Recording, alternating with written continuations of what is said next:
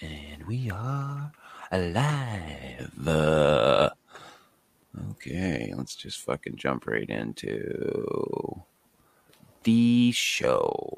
You're about to witness the strength of creep knowledge.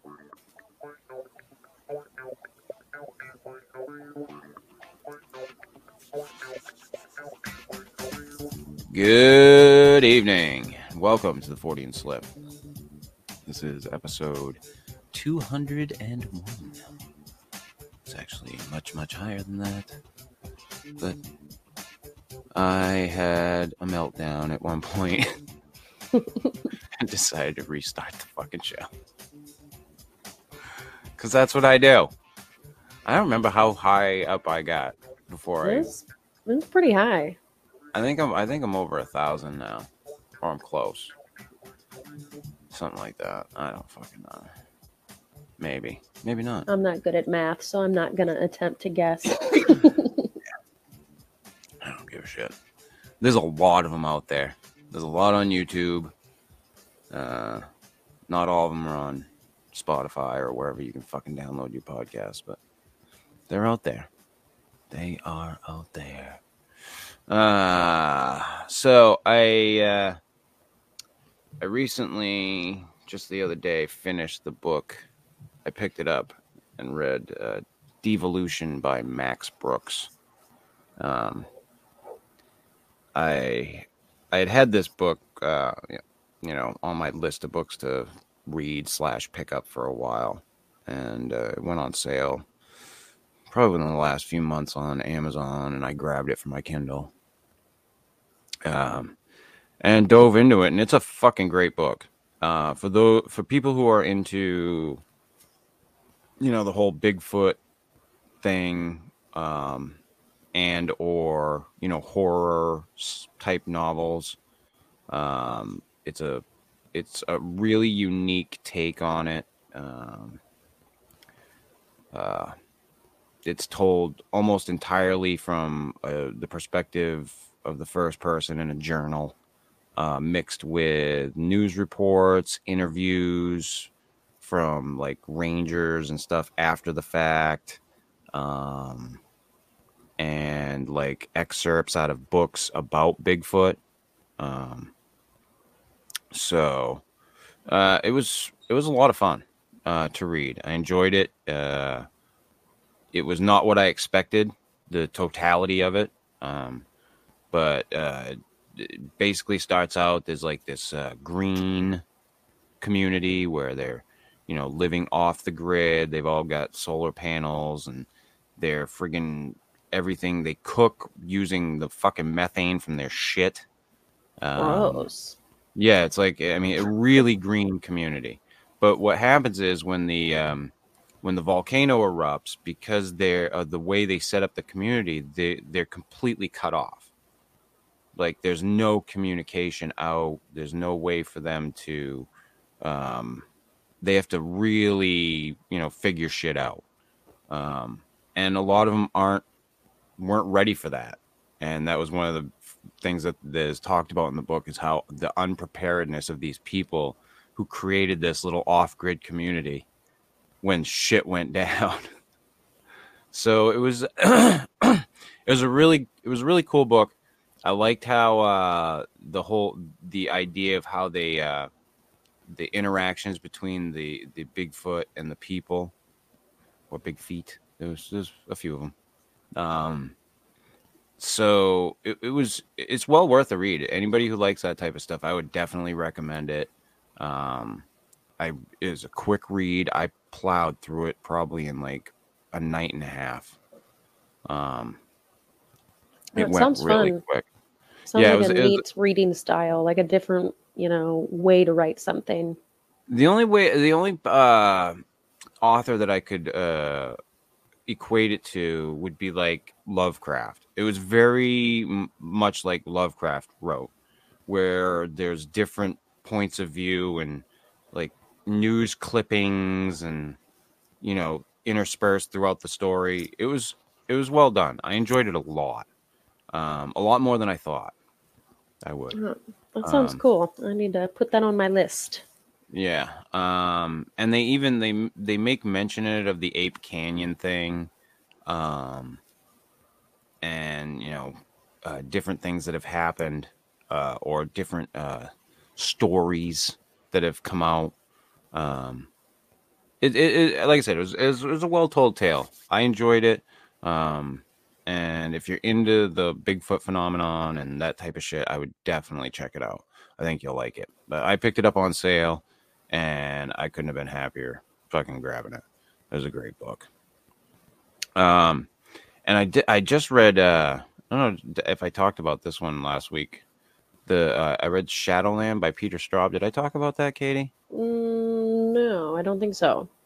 Yeah, when I was a kid, I read uh, The Talisman by Stephen King and yeah. and Peter Straub, and I had always wanted to go to read something by Straub afterwards. So when I was a kid, I found Shadowland, uh, which is the story of two young boys who apprentice to a magician over a summer. Um, but he's not like a sleight of hand magician. um, although that's what they think, kind of. Um, so I, I wound up picking that up on my Kindle and, and reading through that. And I had read that when I was fifteen. Um, I was in in school suspension, and I read it in a day. Wow.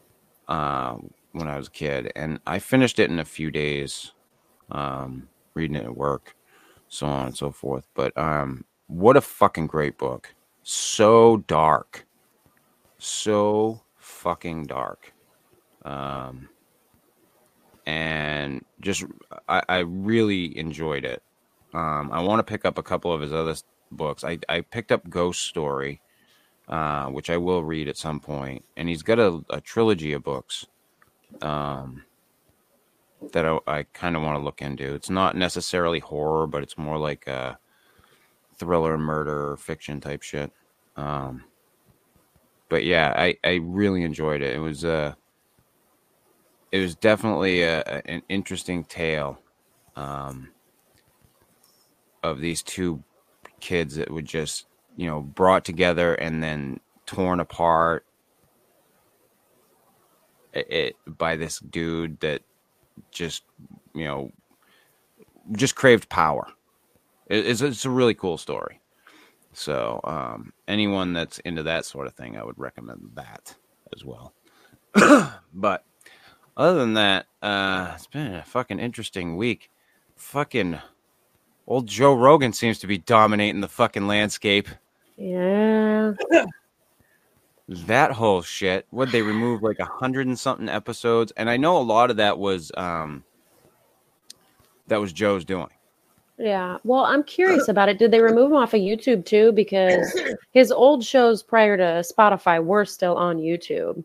I do believe a lot of those are still on YouTube, because I don't think they they can pull them off. I, I don't know. I don't know what the deal is, because I looked today and I saw that there that there was an Alex Jones episode up, still on YouTube. I so. say I think I. I think the removal was very specific and not specific to what people originally thought it would be. Yeah. And I mean, my, my take on the whole thing is, you know, you got one side saying that, you know, these guys that he's had on are completely wrong, or they're, they're cherry picking information. And then you get the people on the other side saying, you know, the same thing about the other side. And my thing is, I think the, the, the, the truth is somewhere in the middle, you know, and that that's why we need to have these conversations, not fucking stifle them. Yeah.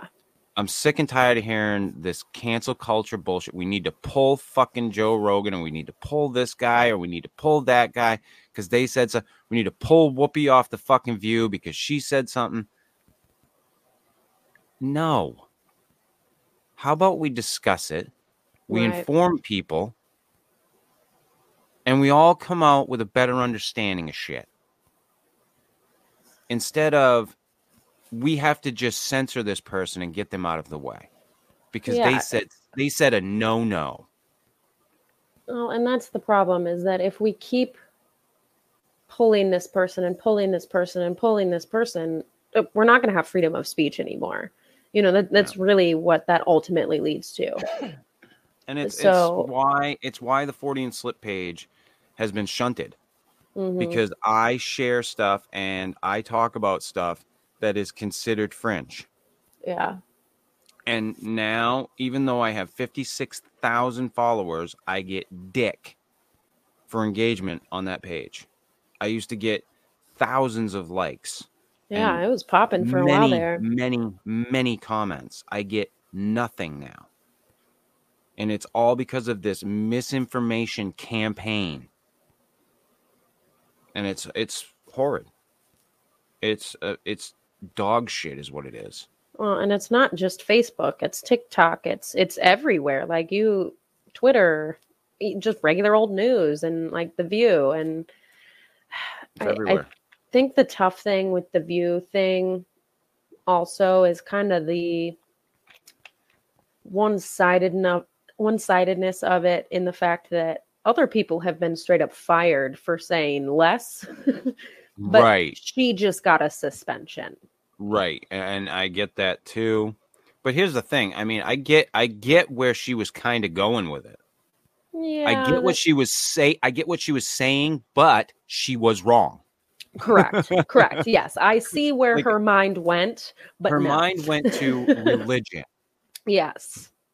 Her mind went to ideology, not skin color. And it wasn't about skin color, because in that no. case, it, the Jewish people of that time look Caucasian. Right. So, so, I mean, it's it's just a weird thing. And I think that we need more discussion. Yes. We do not need to stifle discussion. We need more discussion.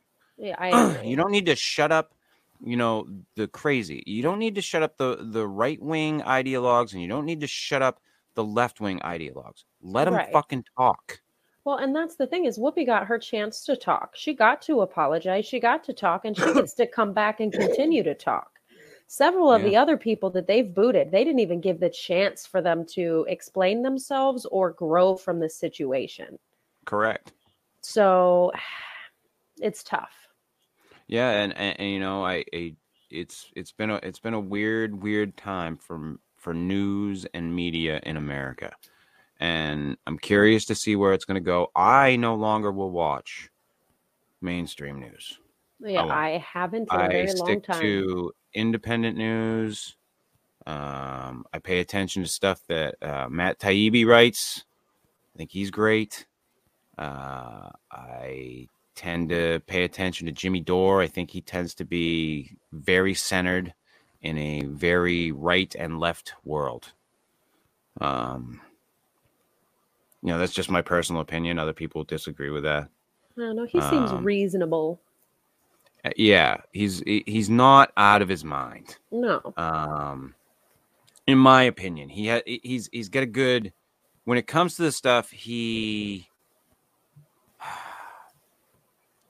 I think he definitely has a take on it, but he's willing to adjust it. Adjust his take.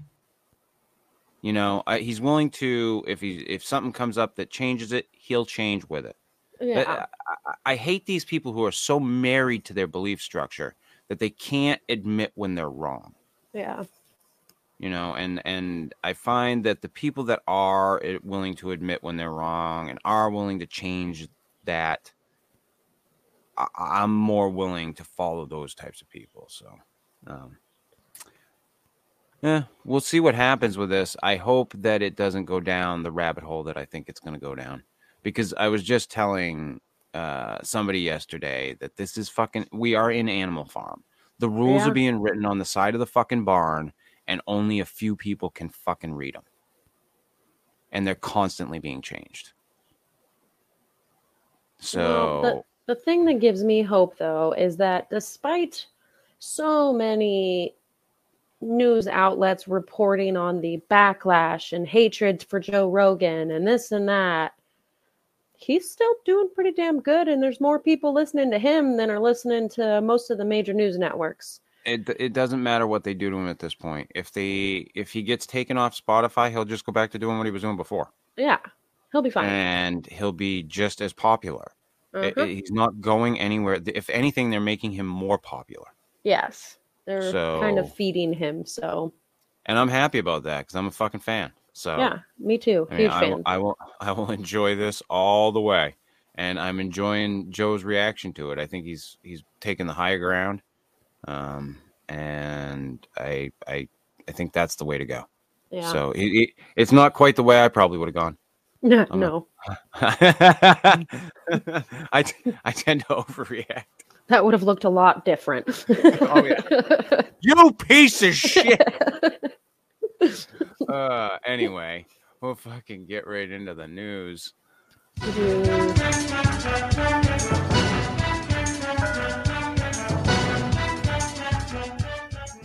All right. Our fucking top story of the night.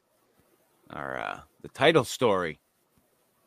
Uh, in one week, fishermen across Florida reel in two sniper rifles and a human body.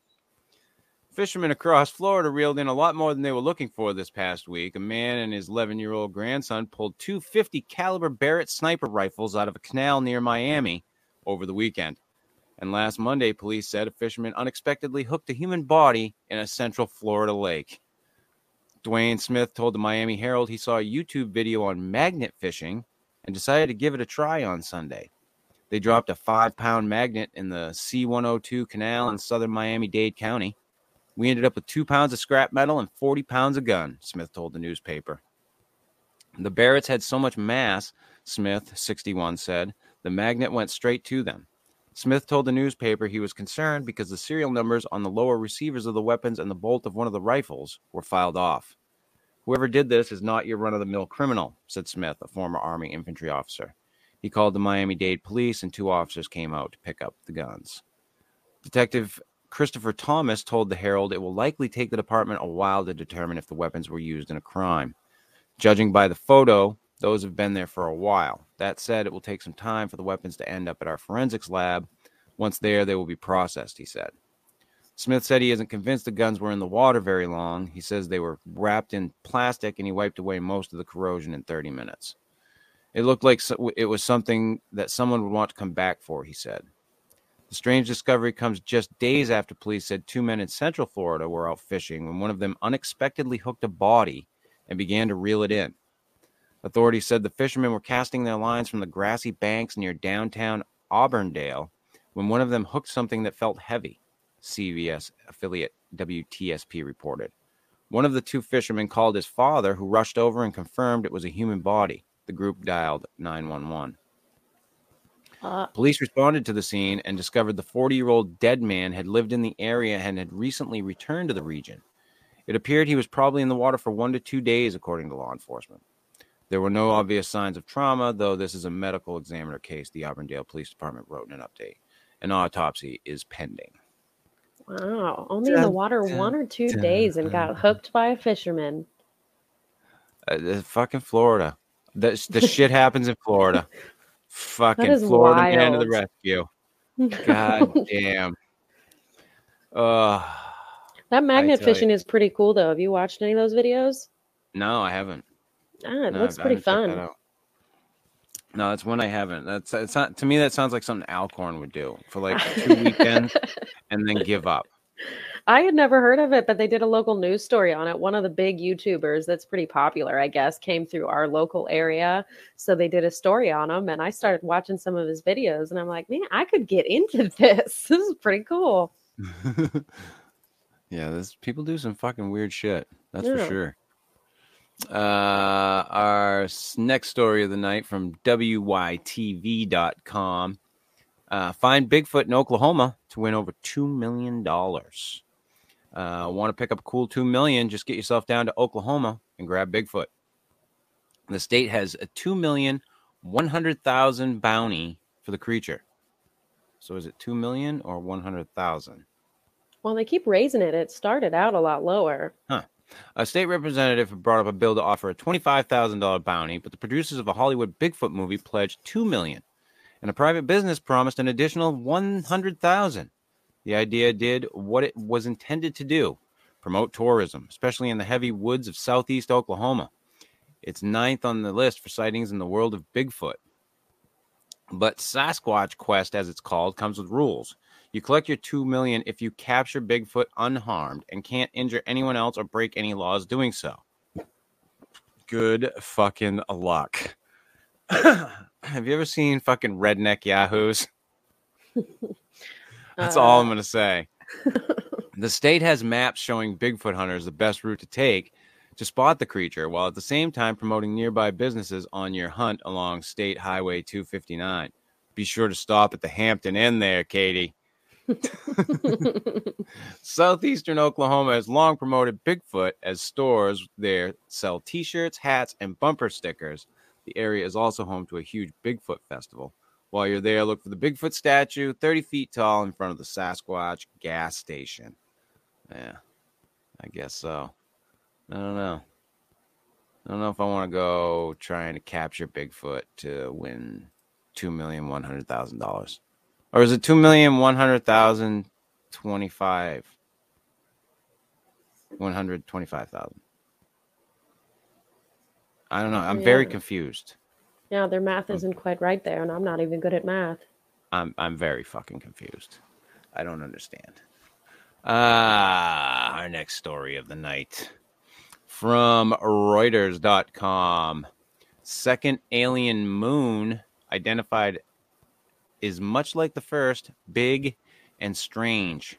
For only the second time, astronomers have detected what appears to be a moon orbiting a planet in another solar system. Just like the first time, this one has traits suggesting that such moons may differ greatly from those populating our solar system. Data obtained by NASA's Kepler Space Telescope before it was retired in two thousand eighteen indicated the presence of a moon two point six times the diameter of Earth, orbiting a Jupiter-sized gas giant about five thousand seven hundred light years away from our solar system in the direction of the Cygnus and Lyra constellations, scientists said on Thursday. A light year is the distance light travels in a year, five point nine trillion miles, or nine point five trillion kilometers. This moon's diameter would make it larger than any of the roughly two hundred twenty-ones known to be org- orbiting planets in our solar system, and more than nine times the diameter of Earth's moon.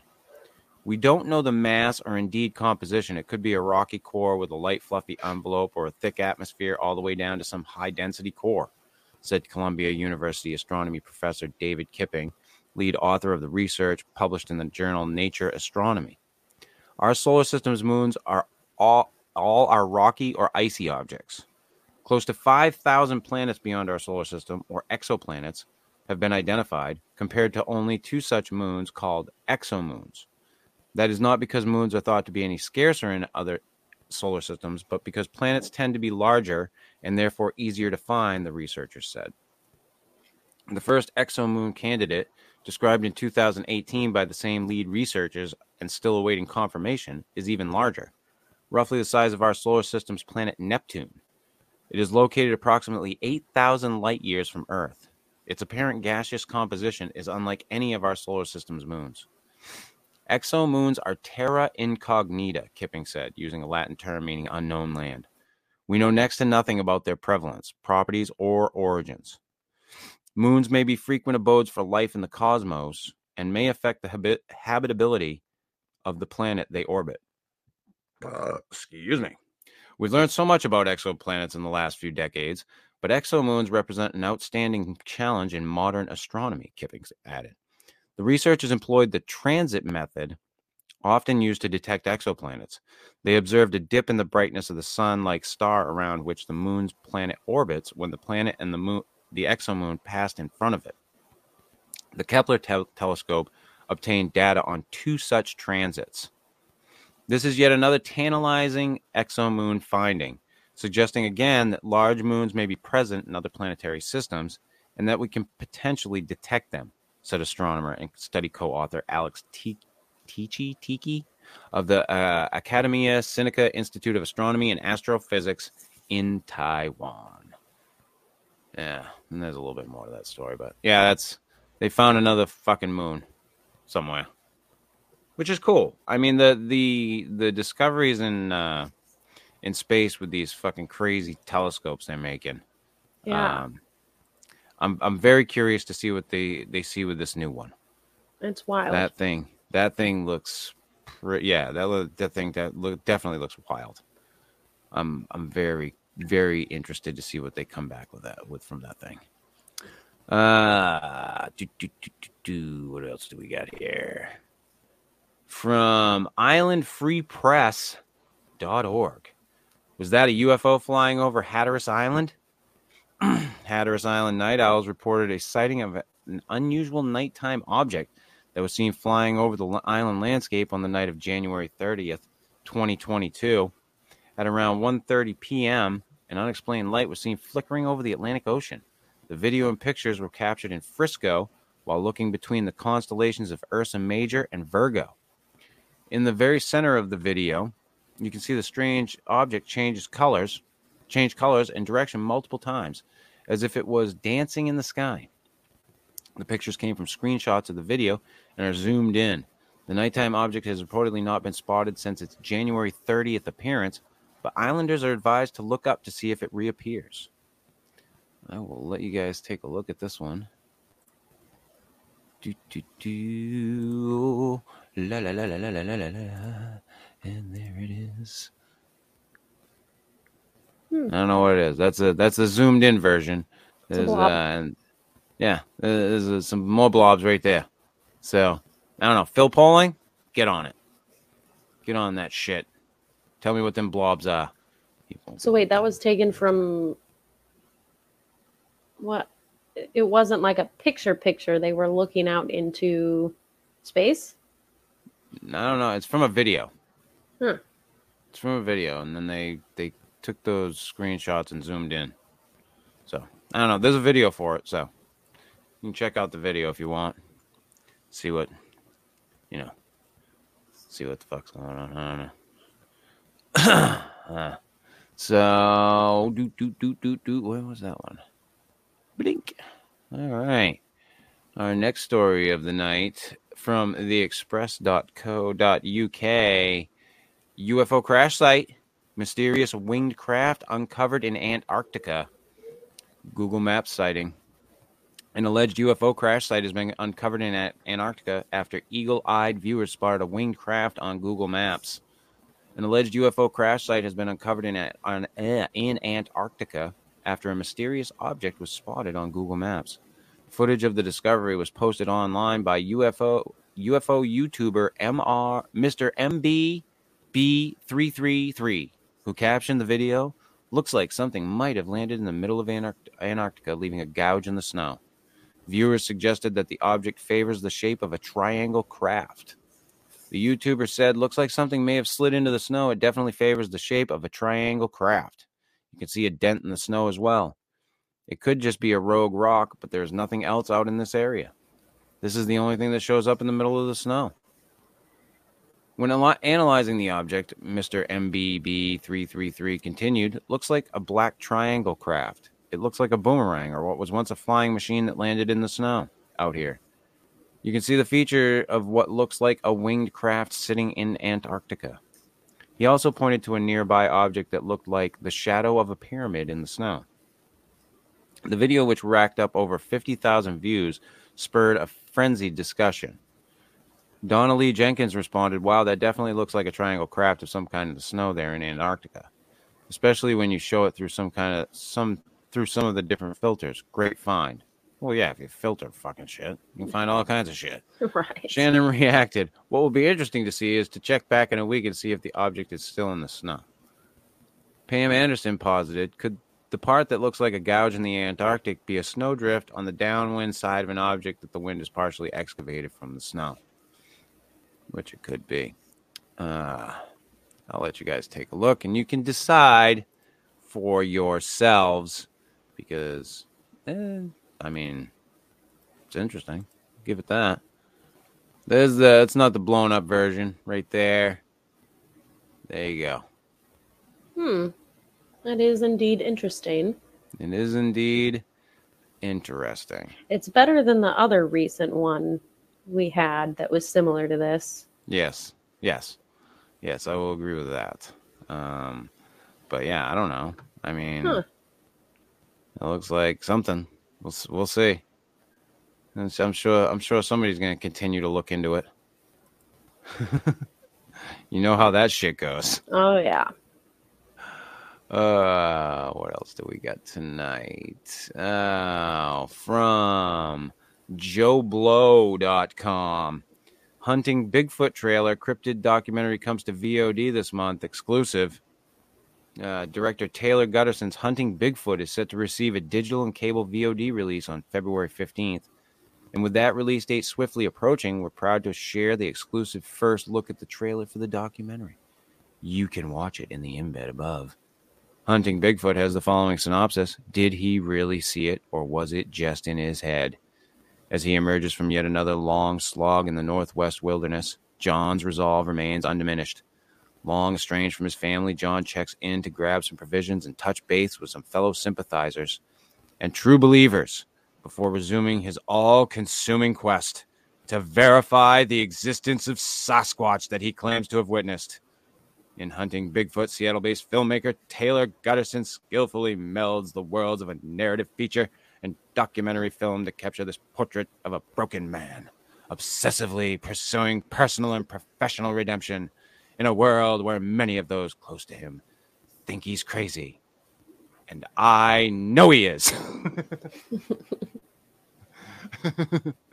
We have quite a fascination with a cryptid known as Bigfoot here at Arrow in the Head, as you may have noticed from the multiple episodes of our shows on the Paranormal Network YouTube channel that have been dedicated to the creature.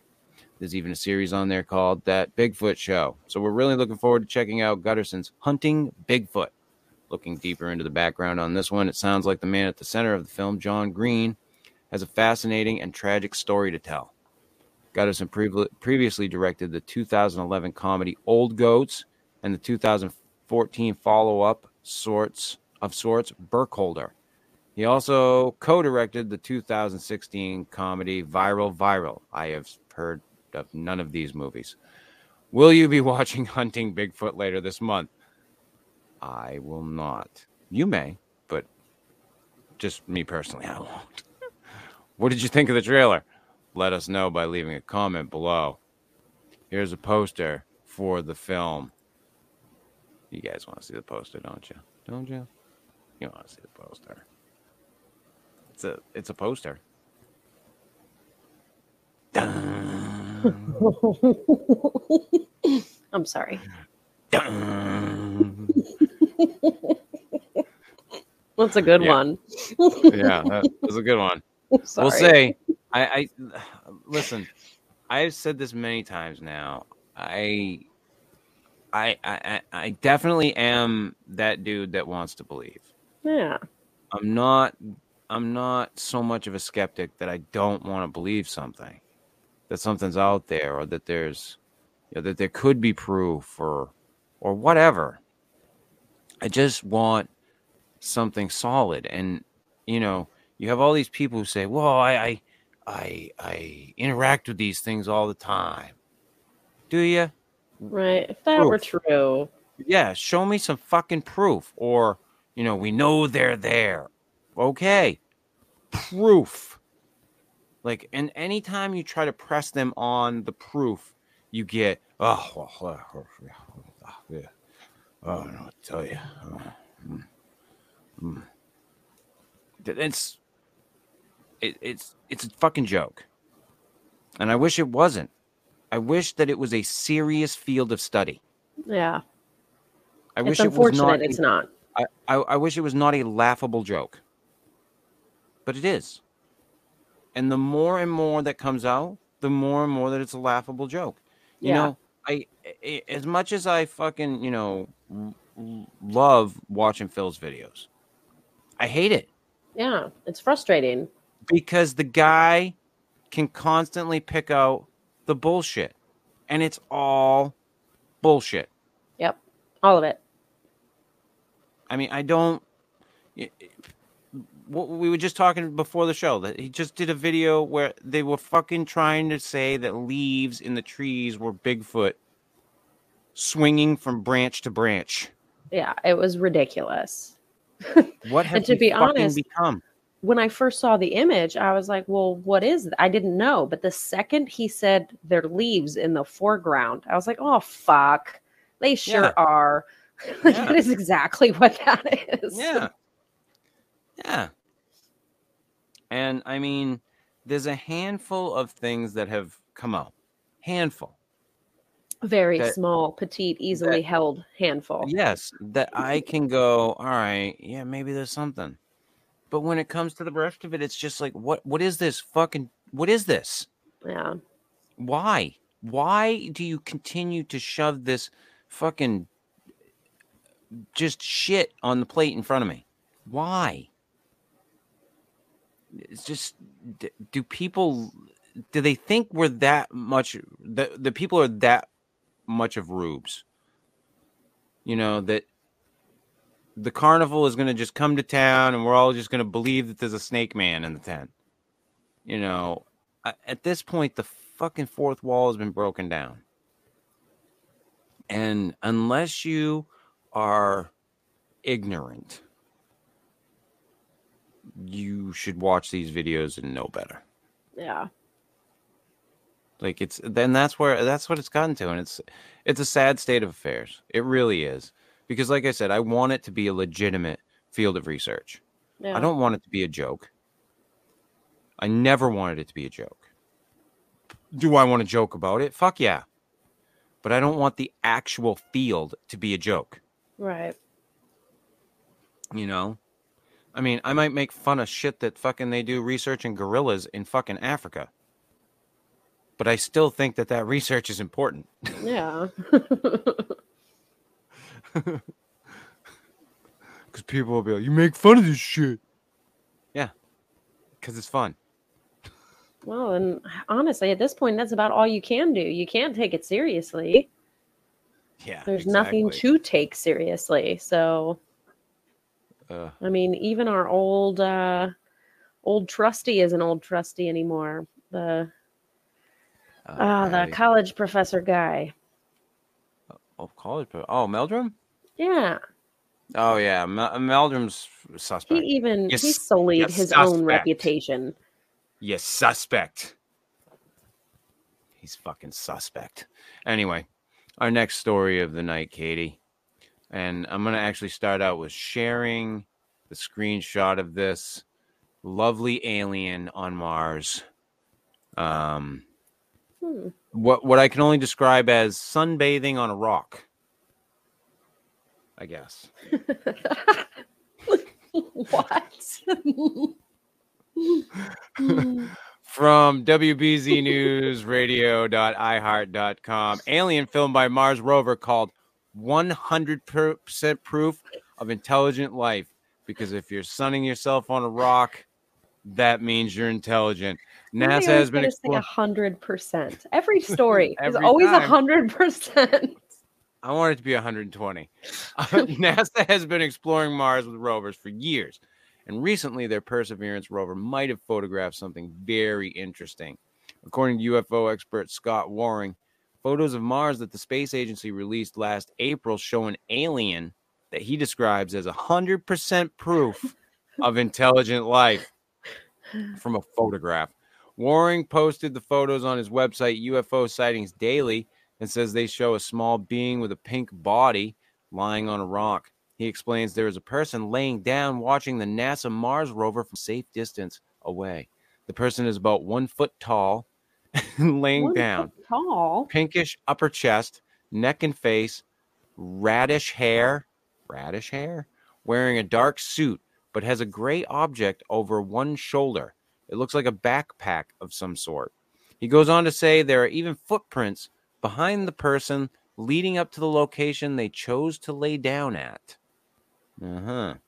Of course, it could also be nothing at all. The image comes from a much larger panorama that was created based on raw footage released at mars dot nasa dot gov. Zooming in on into a photo like what was done to capture this alien, a person might be able to turn inanimate objects into something they are not. Even though Warren claims the shot to be one hundred percent proof of aliens, NASA has not, and likely will not comment on it.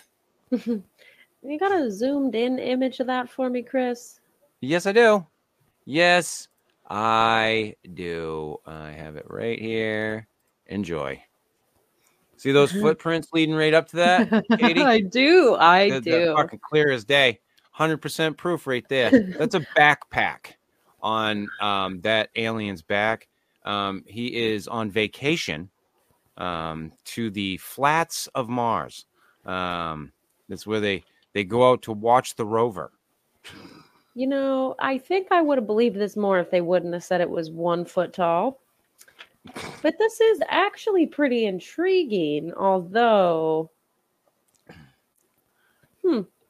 Yeah. I, I, I'm going to stick with my original reaction of laughter. Yeah. Yeah, I think you should. I think it's fucking laughable. Uh, I mean, I... Hell, I, I, I, I will always say I could be wrong, but... Yeah. That looks like part of the fucking rock to me. Do you have a big context? Like, what's the big? The big? They said it was a panoramic. Uh, there's that's that's the the bigger picture there. And no, you'd have to watch the YouTube video. Oh, all right. That's the that's the biggest one they show on that website. I might do that. But yeah, it's only a foot tall. Hmm. Only a foot tall. He's a he's a small little fella. Those rocks small look little. big, but there's no perspective there either. So. I don't fucking know. I'm no expert. I can tell you that. Oh, me neither, so. I am no fucking expert. Uh, our next story of the night, the points guy dot com. Uh, six things I saw during my stay at the Haunted Stanley Hotel. Uh, it was written by Ashley Kosiolik. I hope I pronounced that correctly. Uh, all work and no play makes Jack a dull boy there.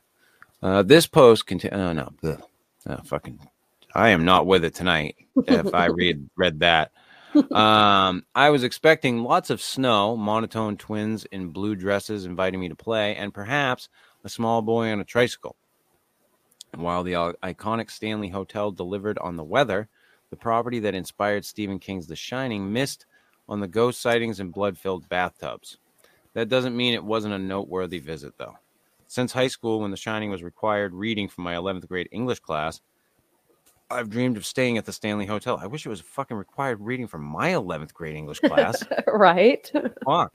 Although possibly a letdown for ghost hunters, it was still a movie geek's dream. When I wasn't spending time exploring Colorado's Estes Park, a gateway to the Rocky Mountain National Park, which we decided not to visit due to the weather, I was busy taking tours of the historic nineteen oh nine building and staying the night in one of its rooms.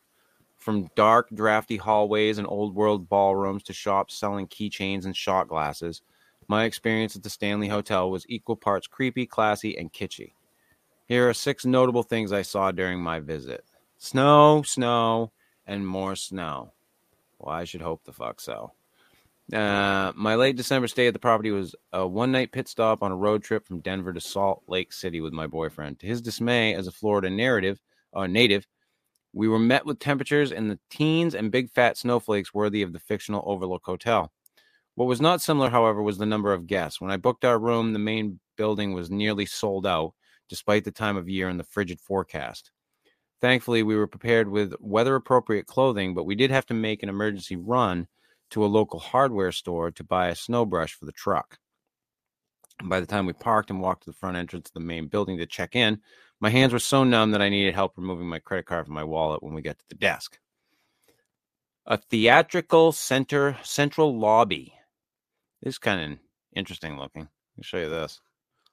Uh, do, do, do, do, do. They should make this screen sharing a lot easier when you're in here. That's the the front lobby there. But uh, crossing the threshold into the hotel's main lobby felt like stepping back in time. Its rich colors, ornate carpeting, and multiple fireplaces still decorated for the holidays made it easy for me to imagine how the other half lived in the early twentieth century, until I found out the aesthetic wasn't at all authentic, that is. On the daytime tour we took, the guide told us the original lobby was done up in light colors and looked much simpler than it appears today. If you've ever seen the movie Dumb and Dumber, you can catch a glimpse of its previous state in the scenes from the Danbury Hotel, for which the Stanley Hotel was used. From the beginning, King was unhappy with Stanley Kubrick's version of The Shining, which was filmed at the Timberline Lodge in Oregon. In the nineteen nineties, King decided to remake the movie into a television sp- special, with filming taking place at the Stanley Hotel. Uh, a hedge mage that's non-lethal to most of us. Uh, When we were checked in, I was delighted to find that we'd been given a room on the fourth floor, which is rumored to be the most haunted. Sadly, we didn't have any ghostly encounters, but there were plenty of loud teens running up and down the halls searching for ghosts at all hours. Always fun. Our window was in one of the main building's front-facing dormers, offering a perfect overhead view of the famed hedge maze. The property didn't always have one, though. What started as a terrifying figment of King's imagination became something guests talked about so often that one was planted on the property in two thousand fifteen. Uh, technically, in the book, they're hedge, they're animals. They're not, it's not a maze. But, yeah, okay. Uh, Red Rum. Uh, Red Rum Punch Cocktail. References to Red Rum Murder, spelled backwards, are common throughout the hotel. A small shop in the lobby offers mugs, shot glasses, shirts, and postcards emblazoned with the word. And the hotel's attached Cascades Restaurant and Lounge features a pricey Red Rum Punch cocktail made with framboy, rum, blackberry liqueur, agave, lime, and pineapple.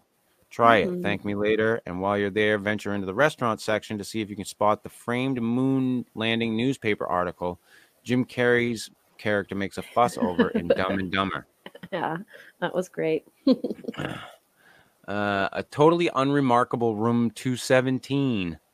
Uh, playing tourist isn't usually my bag, but I just couldn't resist seeking out room two seventeen, where King stayed for one night before coming up with the idea for The Shining. The room is rumored to be haunted by the ghost of a maid who was caught in a gas explosion there during a nineteen eleven power outage. As the story goes, King and his wife were headed out of town for a weekend getaway when weather derailed their plans, forcing them to stay, spend the night at the Stanley Hotel. At the time, it was only open during the warmer months because the staff was just about to close for the season. The only room that still had linens was room two seventeen, so that's where they stayed. In the middle of the night, King woke from a dream in which his son, who was not on the trip, was being strangled in the hallway by a fire hose, a scene that fans of The Shining will surely know by heart. Following the success of the film, the hotel removed the fire hoses from its hallways for safety reasons after finding parents staging photos of their children wrapped up in them. Of course nice. They do. Oh, God love people. Uh, underground tunnels where somebody actually died.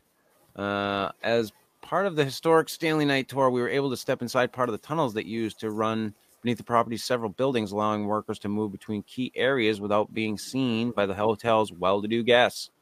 Although tunnels were filled in years ago for safety reasons, parts of them are still used by staff to this day, mainly to ask, access their break room. The part that's shown to vid- visitors is only accessible by tour, and it creates a dark, dank place for the guide to spin ghost stories, including one about a French cook who was killed when part of the tunnel collapsed on him while on his way to the women's dorms. He's said to roam around down there from time to time, but he must have been on vacation when we visited. You know, you know...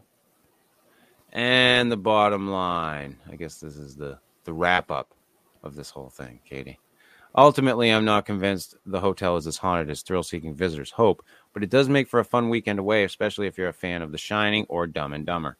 The tours are worth the price of admission, as is a stay, so you can experience the historic building for yourself. If nothing else, you can take advantage of the breathtaking scenery, good food, and adorable shops in the town of Estes Park. And who knows, if you're lucky, you might even spot a ghost or two. You might. And then again, you might not. Dun, dun, dun. I have yet to read The Shining. No, I have not either. I don't think I don't think I've seen the movie all the way through as an adult. I've I've seen the I've seen the Kubrick version. I've never seen the the television version of it. Um, I should. I should sit down and watch it. I should, uh, and I need to sit down and read both books, The uh, Shining and Doctor Sleep, because I, I, I really enjoyed Doctor Sleep. I, I like The Shining, the, the Kubrick movie. Um, unlike King, but I've never read the book, um, and I didn't write it. He did, so right. I would have to say that King has every right to not like it. um, I tend to like it. Uh, Doctor Sleep, the movie that came out with Ewan McGregor about the kid later on, is really well done. Um, I enjoyed it a lot. The the guy that plays Jack Nicholson, or Nicholson's character in that movie at the bar at the Overlook Hotel, that scene between him and Ewan McGregor, I, I absolutely love it. It's fucking great. It's probably one of my favorite scenes in movie history for me.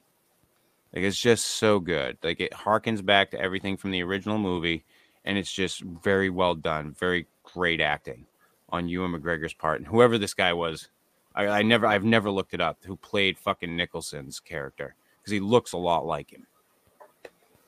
Um, and it's it's it's a good movie.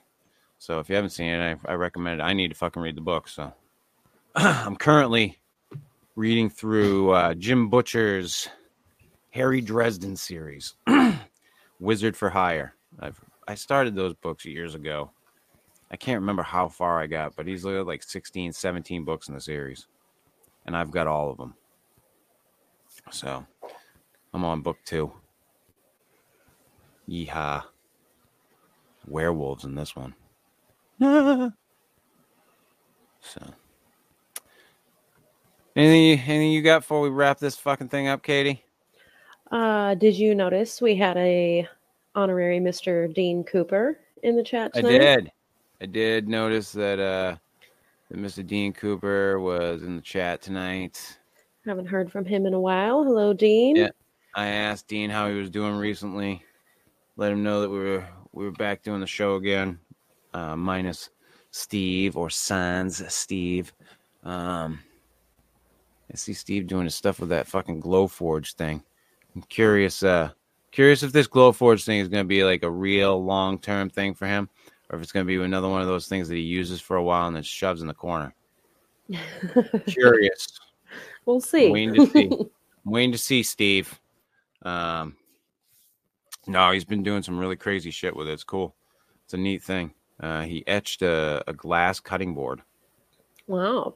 Yeah. It was, uh, put like an owl on it, I think, or something. Uh, it's pretty neat. Pretty neat looking. And he's done some uh, like Bigfoot coasters and shit like that.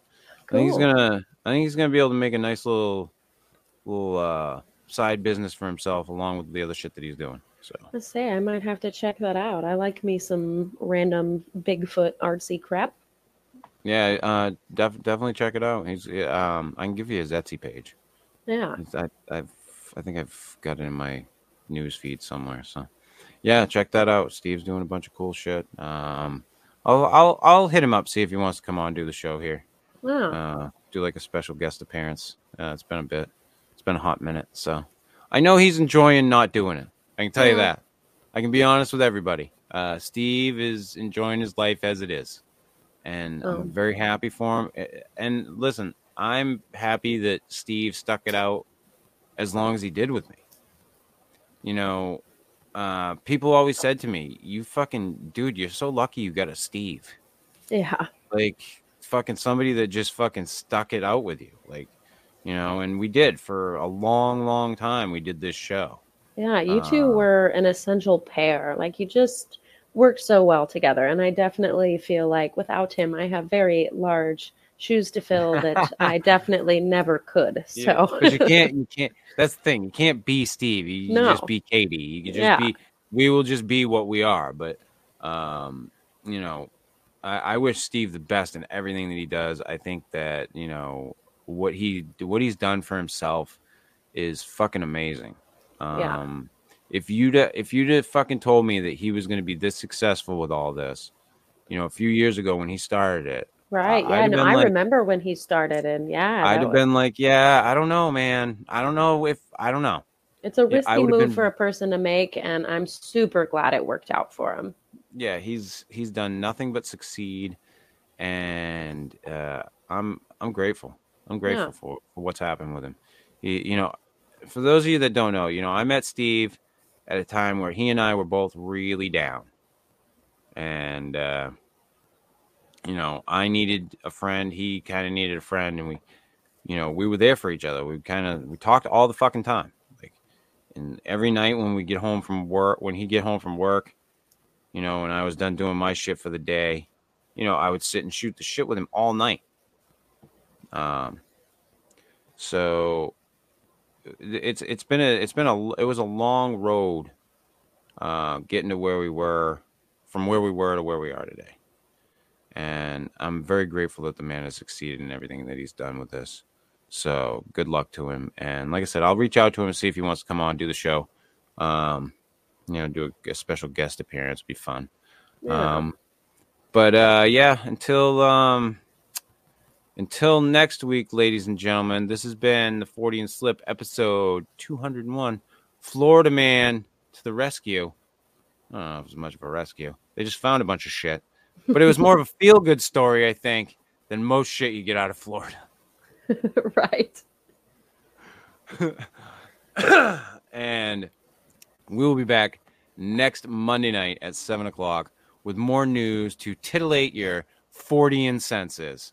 Until then, see ya!